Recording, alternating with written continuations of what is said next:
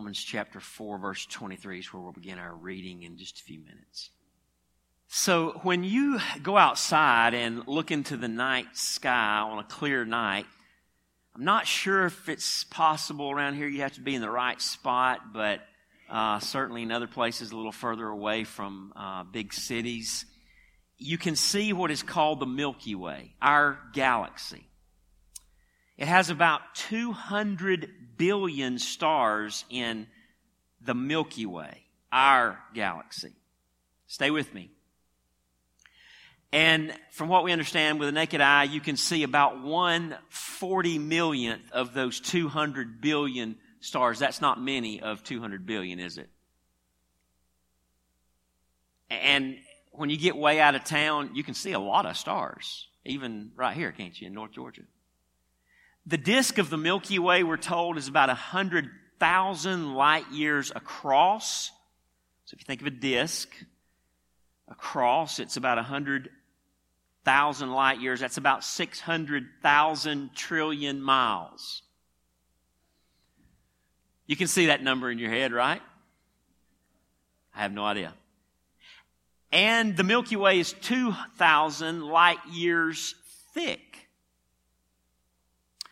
Our sun will take about 200,000 years, we're told, to make a circuit around our galaxy, the Milky Way.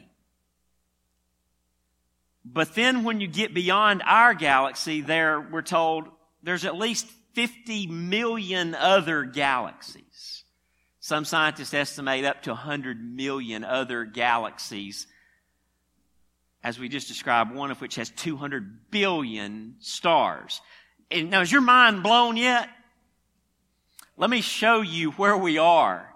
This is a picture of the observable universe. This is what can be seen. And, and then they just had to draw a line because they can't see any further than this. The Virgo supercluster or and embedded in that, the Milky Way is right there. You see it, right?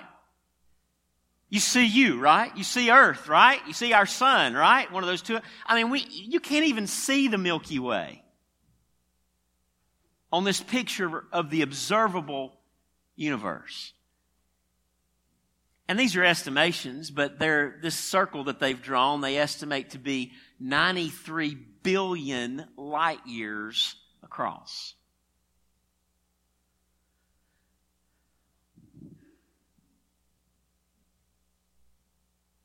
God made this universe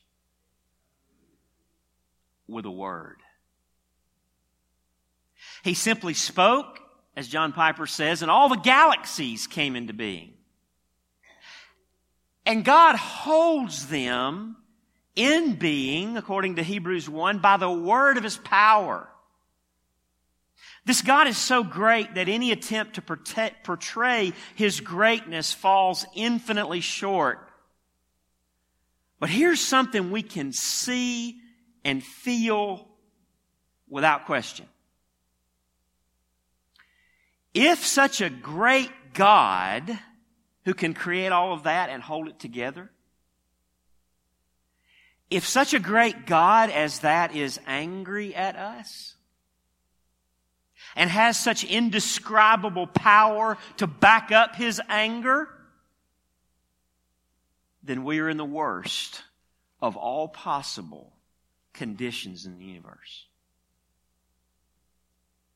Nothing could be worse than to be opposed by the wrath of infinite power. And that is precisely our situation as humanity apart from Jesus Christ.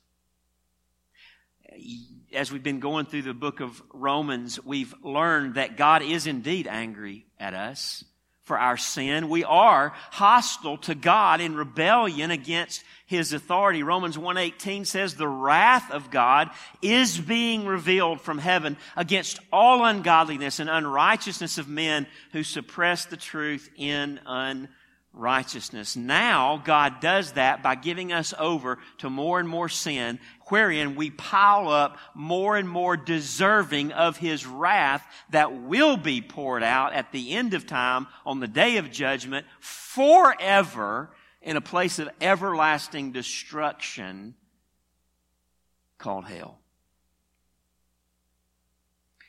You see, God's anger at our ungodliness is our main problem in life. And it's the main problem in life for every man, woman, boy, or girl walking the planet, no matter where they live on the planet.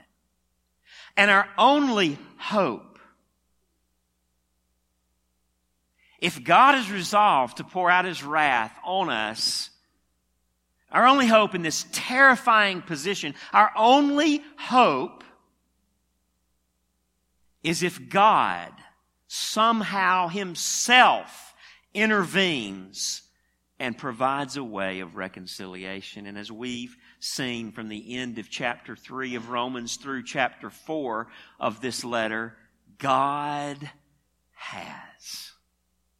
As we begin work, as we begin working our way through Paul's letter to the Romans, we've been looking at it under the heading of the gospel of the righteousness of God. The good news of the righteousness of God. The good news that the righteousness demanded by holy God, without which we will be everlastingly destroyed, the good news is that the righteousness required by God, God Himself has provided and given to us through the life, death, and resurrection of His Son. So that we can have all the righteousness God demands from us by faith in Jesus Christ. That is, as we take that righteousness as a gift. And so this morning we continue our study of the book of Romans. Romans 3 verses 25, 23 to 25 and also verse 26 kind of kind of summarizes the, the heart of the gospel of the righteousness of God. Uh, Paul says, for all have sinned and fall short of the glory of God. And that means we're in big trouble like we've been talking about.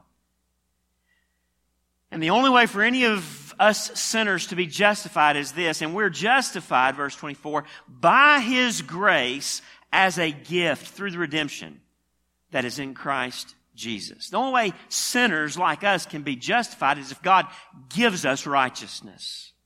You, you can't barter with God. You can't buy what you don't have because you and I are bankrupt morally and spiritually before holy, holy, holy God.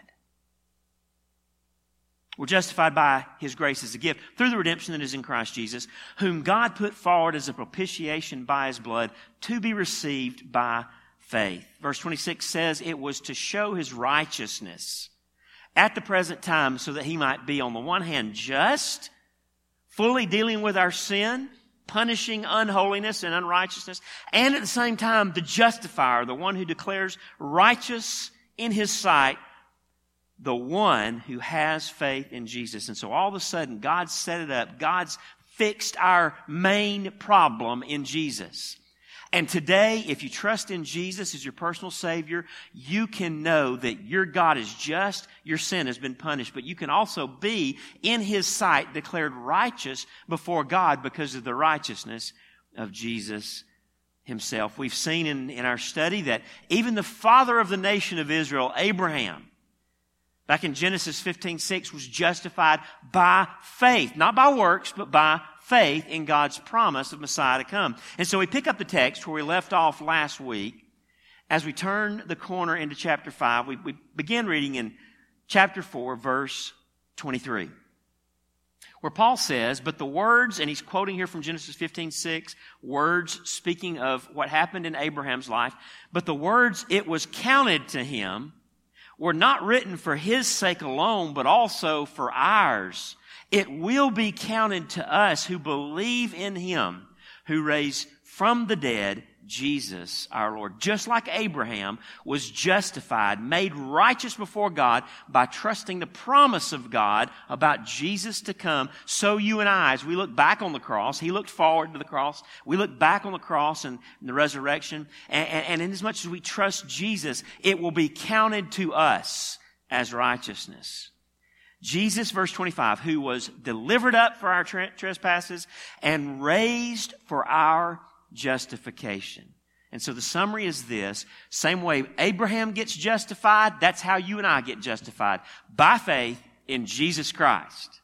Jesus died for our sins. He was raised to be able to declare us righteous before holy God. A dead Savior's uh, no Savior at all. A dead Savior can't declare anybody righteous, but Jesus rose, and now we can be forgiven and justified. Therefore, chapter 5, verse 1.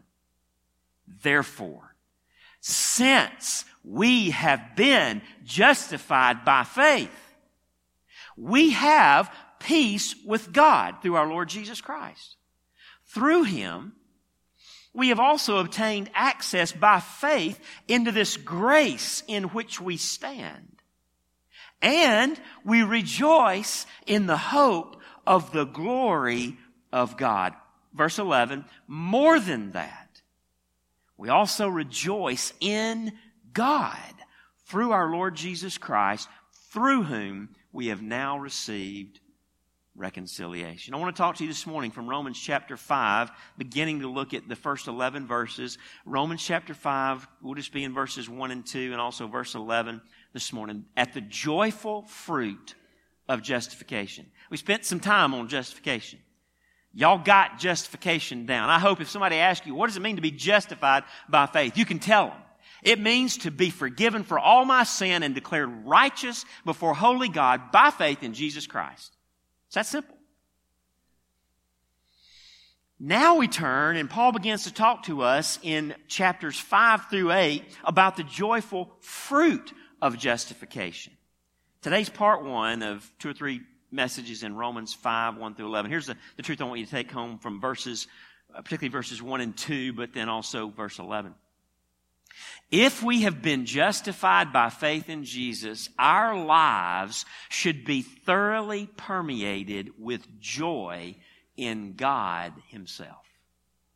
If we've been justified by faith in Jesus, our lives should be thoroughly permeated with joy in God Himself. What you see in verse 2 and also again in verse 11 of the text we just read, this whole subsection is kind of bookended by the word rejoice. Rejoice in the hope of the glory of God, verse 2. Rejoice in God, verse 11. What's the fruit, if you boil it all down, of justification by faith? A whole lot of rejoicing. And that rejoicing is not just in the salvation that we get from God, it's rejoicing in the God of our salvation.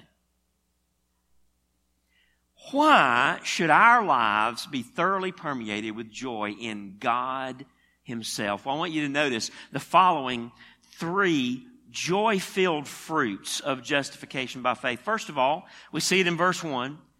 The first joy filled fruit of justification by faith is this we have peace with God. Having said we're, we're justified the same way as Abraham by faith, Paul says, therefore, since we've been justified by faith, he's assuming that he and his readers at the church in Rome know God through faith in Jesus. Since we've been justified by faith, what's the fruit? What do we have in this justification? We have peace with God through our Lord Jesus Christ. Paul here in, in this particular fruit looks back because of past forgiveness, because at some point before right now, as Paul's writing these words, as you're reading these words, you've come to know God and you've had your sins forgiven through faith in Jesus Christ. You have indeed been justified by faith. And because of that, you now have peace with God through our Lord Jesus Christ. One commentator said, God does not confer the status of righteousness upon us, justification, remember we've been talking about that, without at the same time giving Himself to us in friendship and establishing peace between himself and us. There's a legal thing that happens. We're declared not guilty and righteous before the bar of holy God. But simultaneous to that, the war is over between holy God and sinful man. Peace is established. And suddenly we're not just legally righteous, we are relationally made right with holy God. You remember how big God is? Remember how strong He is? That is a big deal. Those three words, peace with God, are amazing. Romans 5 verse 10 We'll look at this in more detail later, but it says, if while we were enemies, we were reconciled to God by the death of His Son. It goes on to make another argument we'll look at later, but while we were enemies, we were reconciled to God by the death of His Son. We were enemies. We were unrighteous, under condemnation legally, but relationally, we're, we were enemies of God. We've been made sons and daughters, reconciled by the death of Jesus. The first joy filled fruit of justification by faith is that we have peace with God. John Piper says God is no longer angry with us if we know Jesus. We are reconciled. There is no condemnation. All the power, remember back to the universe, all the power that once stood in the service of God's anger against us now stands in the service of God's grace towards us. Make no mistake. Hear the good news. The same God whose holy wrath had backed by all of eternity's power and infinity's power who was against you is equally for you. The God who was your judge, and, and vehemently so, with every ounce of his being, he had to be full of anger and wrath towards your sin. That same God is such a loving Father. To the same degree does he love you and work for you as your Father. Let me just say it this way. You can't comprehend any more than you can comprehend the size of the universe, the size of His love. Just like we couldn't comprehend the size of His anger and His wrath and the power that He has to carry that out, nor can we fully. That's why it's going to take forever. That's why heaven is forever. By the way, what, have you ever been tempted to think you're going, after a little while, you're going to get bored in heaven? See, that's because of your blah, blah, finiteness. I'm trying to think of the right word. You know why we think we're going to get bored in heaven? Because we don't get infinite. We don't understand. I mean, I mean, bottom line is, you know, you may not know me, but you hang out with me for, I don't know, an hour and you pretty much got me figured out because I'm not that complicated. But maybe a day, a couple days. I mean, let's just stretch it out. It might take you really a year or two to really get to know me right? If I don't really open up, whatever. So we think with God, I mean, you know, I mean, I mean, we look at we look at Revelation, and man, they're worshiping God, and and and they're worshiping God, they're worshiping God, and they're still worshiping God. I mean, every time you go back to Revelation five, they're doing the same thing, aren't they? And you think, man, that's going to get old. Really? No, no, no. It's not going to get old because right now we've got we've got hundreds of thousands of years worth of praise built up just on what we know today, but hey, we don't know nothing. We only scratch the surface of the infinite love and grace and mercy of God. We have peace with God because we have been justified by faith in Jesus. And you know, if you're here this morning and you don't have peace with God, there's no greater need in all of life. And here's what comes from peace with God peace from God.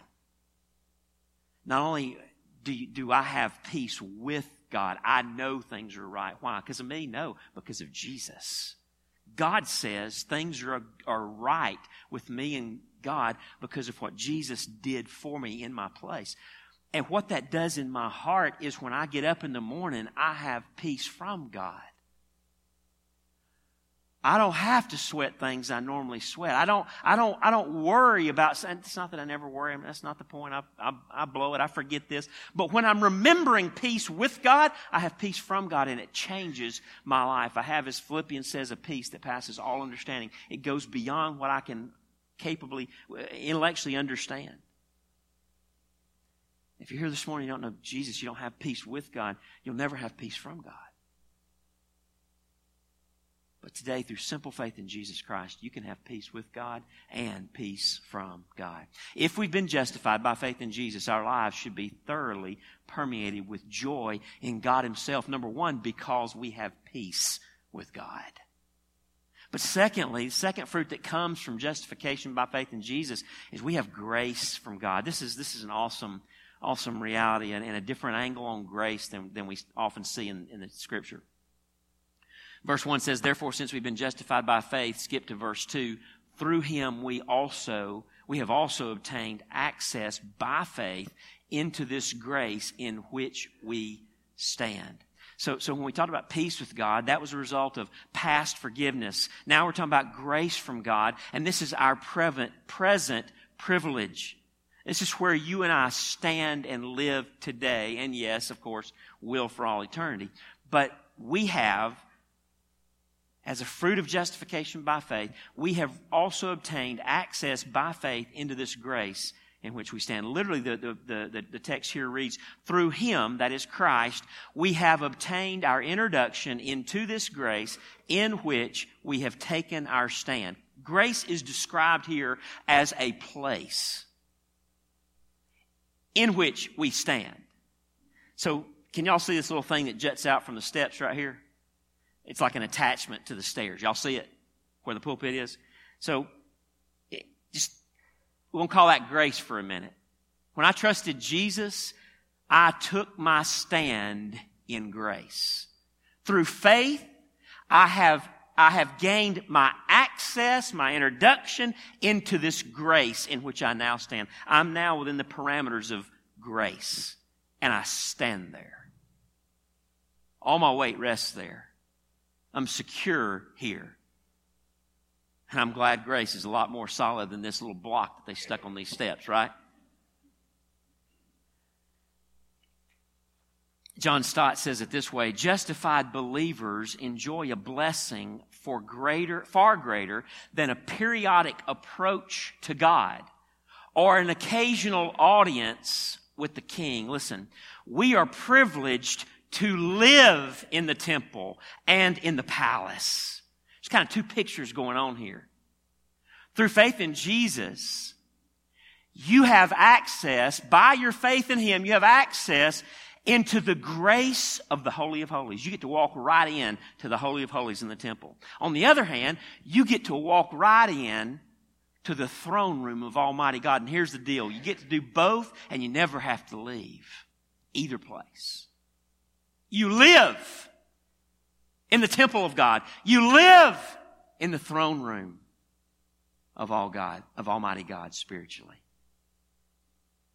Our relationship with God, into which justification has brought us, is not sporadic, but continuous, not precarious, Stott says, but secure. We do not fall in and out of grace like courtiers who may find themselves in and out of favor with their sovereign and therefore allowed into the uh, throne room and, and at other times uh, banished from the, the, the throne room. Or politicians with the public. No, we stand in it, for that is the true nature of grace. Nothing, Joe, can separate us from God's love. Through faith, we have gained our introduction. The picture is that, that, that, that faith, if this, if this works, if this picture, imagine a palace. Through your faith in Jesus, it's as if Jesus walked you into the Father's throne room and said, You set up your camp right here. This is home. You never have to leave.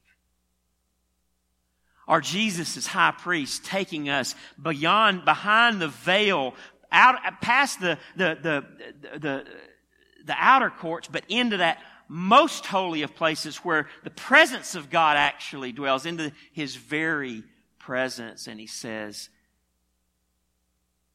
This is your bedroom. You never have to leave. Through faith in Jesus, we have access into this grace in which we now stand. Here's, it's important that you catch this. This is a present reality. Do you get up and live like that? Do you go to work knowing that you stand before the throne of Almighty God, knowing that you stand in the very presence of the, of the Holy One who dwells between the cherubim, like you're right there in the Holy of Holies with God. Do you live your life that way? That's what Paul's saying. This, we, that, it was faith that got us the introduction, that got us the, the, the, got us ushered in. But this is home. Nobody can remove us from that place.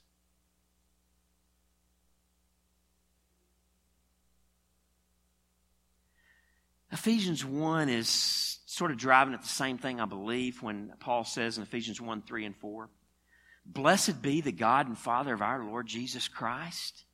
Paul, what you so worked up about? Who has blessed us in Christ Jesus with every spiritual blessing, listen, in the heavenly places. Even as he chose us in him before the foundation of the world, that we should be holy and blameless, listen, before him you're ever before Him. We live our lives coram deo, which means before the face of God, but, but don't miss it. We live our lives in the presence of God. We live our lives as if we are His sons, able to climb up on the throne of heaven as He rules the universe and call Him Daddy. We don't need a priest.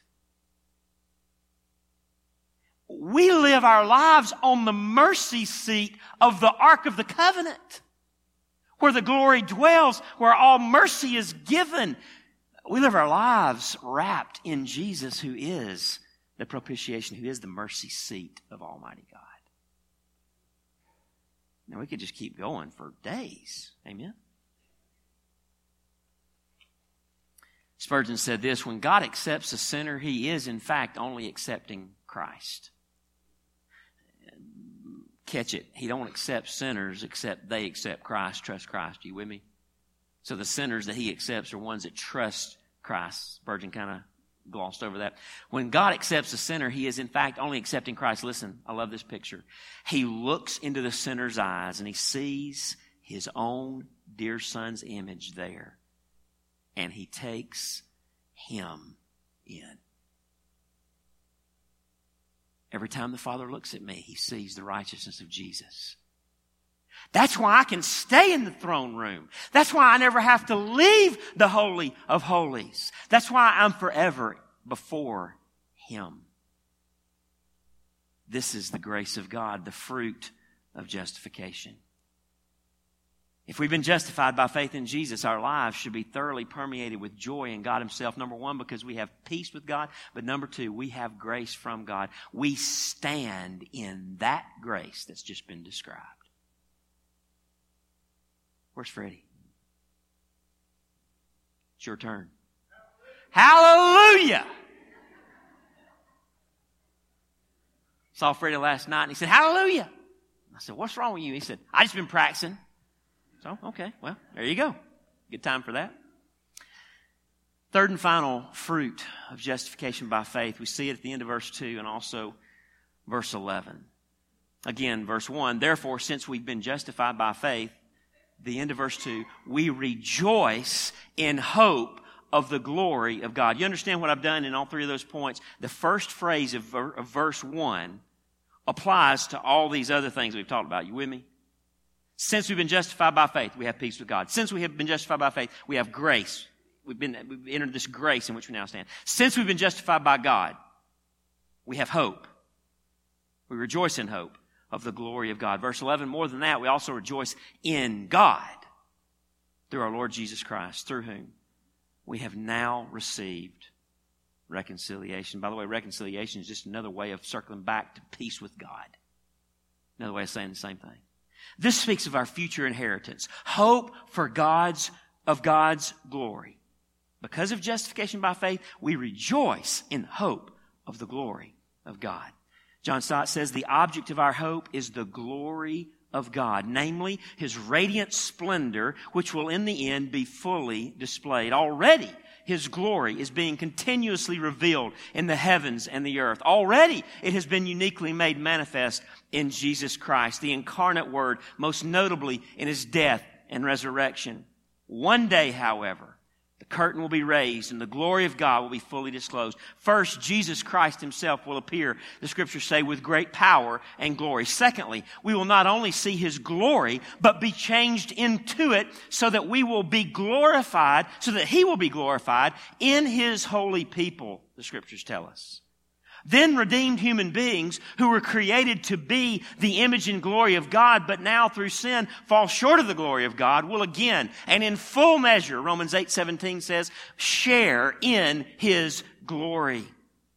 Thirdly, even the groaning creation, Romans 8 says, will be liberated from its bondage to decay and brought into the glorious freedom of the children of God. The renewed universe will be suffused with its creator's glory. All this is included in the glory of God in Romans 5 verse 2 and is therefore the hope of our, is the object of our sure hope. And because it's so beautiful, we exult in it we exalt in the hope of the glory of God.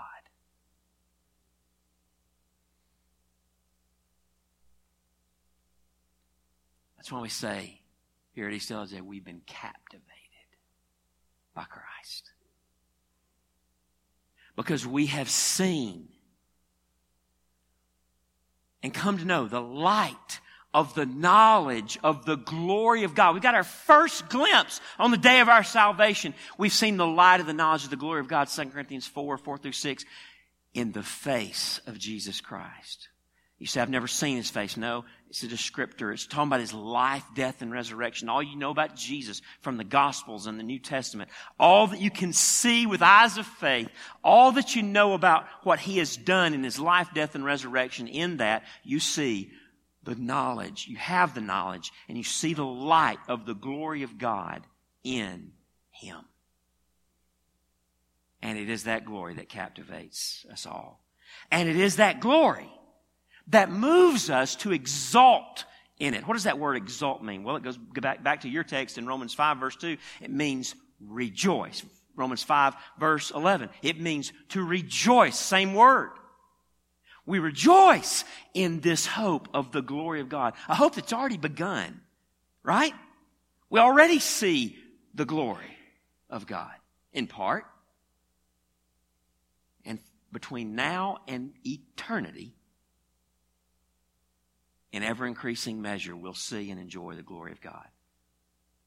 But what's that really mean? Verse 11 tells us it means we are rejoicing in God Himself.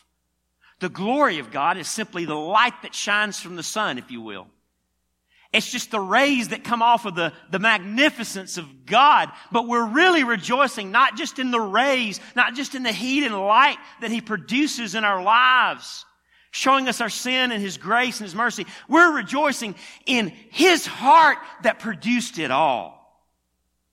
The heart of the God who so loved the world that he gave his only begotten son that whoever believes in him might not perish but have everlasting life. In 2 Thessalonians 2 verse 14, Paul says, to this, listen to this, to this he called you through our gospel that you may obtain the glory of our Lord Jesus Christ. What does salvation give you? It gives you the glory of our Lord Jesus Christ. Again, that's why we say we're captivated.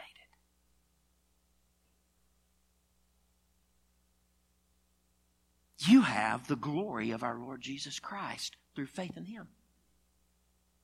You have Christ Himself. Do you rejoice in Him? Does the word exalt describe your life? 2 Corinthians 4 verses 16 and 17, Paul says, so we do not lose heart. Anything ever happen in your life makes you kind of lose heart? Mary Axelrod has been pointing at me the whole service back there. Look at her. Sorry, Mary, I knew I could do this and it wouldn't bother you. She's sitting there like this because she about cut her finger. Because she, she did. She cut about a quarter inch of her finger off last night. So now she got to walk around like this. But anyway, I mean, you know, sometimes stuff happens like, like that. Bad, bad day. She's smiling. She's not actually losing heart. But I'm just saying, you know, stuff happens. Something happened to you this week. And, and sometimes you, I mean, relationships are hard. Work's hard. Right? Life's hard. Things come and it's not fair. It's not right. It's not good. But Paul says we do not lose heart. Though our outer self is wasting away, our inner self is being renewed day by day. Well, Paul, what's your secret? How do you, how, how you live like that? When everything outside of you is crazy, how is it that inside you're being renewed day by day? He tells us in verse 17, for this light, momentary affliction. And we understand that some of what Paul went through wasn't light. And it didn't last, but just, it didn't, last. it lasted more than a minute. It lasted a long time. For this light momentary affliction is preparing for us. How could he call it light and momentary? Listen to what he's fixing to say. He's, it's preparing for us an eternal weight of what? Glory beyond all comparison. What we are going to see of God when we get to heaven, when Jesus returns, when all the limitations of our, our flesh are removed and, and, and, and sin is done away and, and we can see absolutely clearly who He is. It's going to be so big and weighty and heavy and magnificent that whatever we go through on this earth will pale and will indeed be considered light and momentary. If it lasts all our life compared to eternity in the presence of that kind of glory, then it's momentary and light. That's what Paul's getting at. It'll be a while before we get there, but in Romans 9, verses 23 and 24, Paul tells us the goal of all creation, judgment, and salvation. You want to know what the world's about? You want to know why God created, redeemed, saved, and will judge. You want to know what, what he's up to in this universe. Romans 9, verse 23. In order to make known the riches of his glory for vessels of mercy, that's me and you that have trusted Jesus, which he has prepared beforehand for glory. Glory's all in here. Are you catching it? Even us, whom he's called, not from the Jews only, but also from the Gentiles. You know where all history's going? Is that on the final day and for all of eternity, God will make His own glory known through us who He has redeemed, the ones He's given mercy to, who were created to share in His glory. That's what the whole planet, that's what the whole universe is about. The glory of God seen in the salvation of sinners, me and you.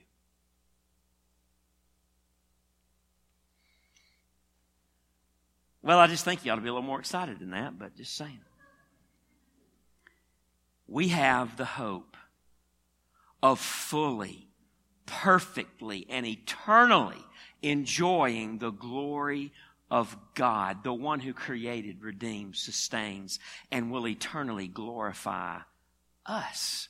And that hope should cause constant rejoicing exulting in God Himself. Such joy, according to Romans 5, is God's goal in our justification. He doesn't just justify you by faith to make sure you miss hell.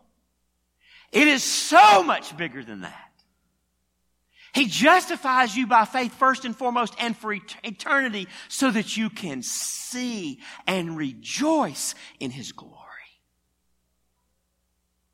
that you can get the beauty of the heart of God and that forever you can spend eternity getting to know His love and mercy and grace and beauty all in the context of His holiness forever.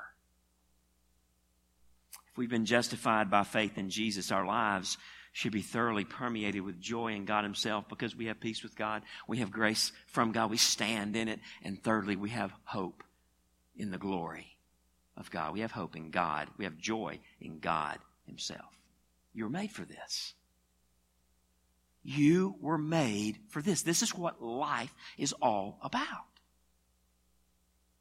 Your highest joy will come only in beholding now and daily hoping in the glory of God that is eternally yours by faith in Jesus Christ. See, here's the deal. You're pursuing highest joy. You're wired that way. Every person in this room, you spend your life, as do I, trying to find highest joy, maximum pleasure, ultimate satisfaction. Every one of us are wired that way. Why? Because we were made to find it in Him. Because we were made to exalt in the hope of the glory of God. We were made to rejoice in God. But here's the deal. If you try to quench that thirst at any other fountain, you're just going to waste time, money, energy, and the drinking. Because nothing will satisfy except Him. Jeremiah said it this way It's like drinking from a broken cistern that can hold no water. You're licking mud. There's no water down there. When you could be drinking from a living fountain of water that never runs dry.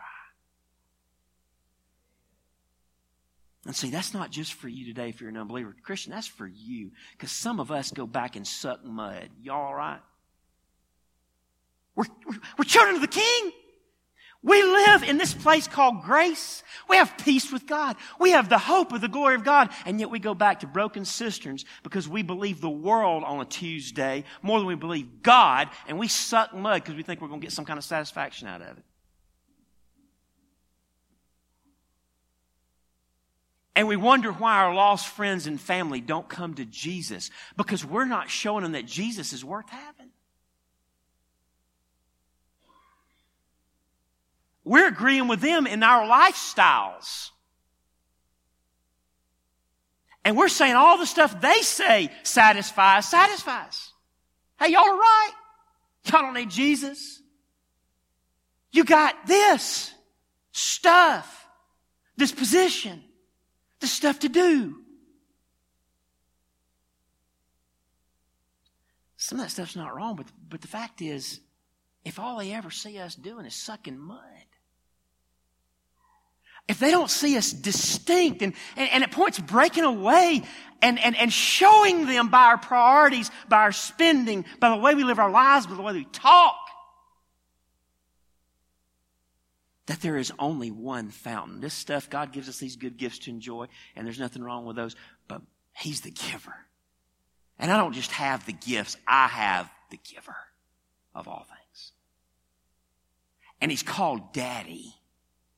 And I talk to Him I live in his throne room. I live in the very holy of holies. I climb up to sleep on the mercy seat of Almighty God. There's no better place to be. There's nobody any better. And all the gifts don't compare to the giver of everything. If we've been justified by faith in Jesus, our lives should be thoroughly permeated with joy in God Himself. Do you have peace with God? Do you talking to you. I'm not talking to the person next to you or the person down the road. Do you know that you stand daily in the Father's throne room? That you live in the inner sanctum of holy God's heavenly temple? Do you have hope of enjoying now and forever that consummate of all pleasures and joys, the glory of God Himself? Sir, ma'am, if you don't, you can know today. You can you can be made right with God by faith in Jesus Christ. And having been made right with Him by faith in Jesus, you will become the heir to all that we've described here today. Believer, Christian, brother, sister, are you rejoicing above all else in the hope of God's glory that is yours through Jesus. Does this hope of the glory of God change your perspective and your daily life? You see, if we've been justified by faith in Jesus, our lives should be thoroughly permeated with joy in God Himself. If we've been justified by faith, it changes everything. And if we find as our highest joy God Himself, it changes everything about our pray.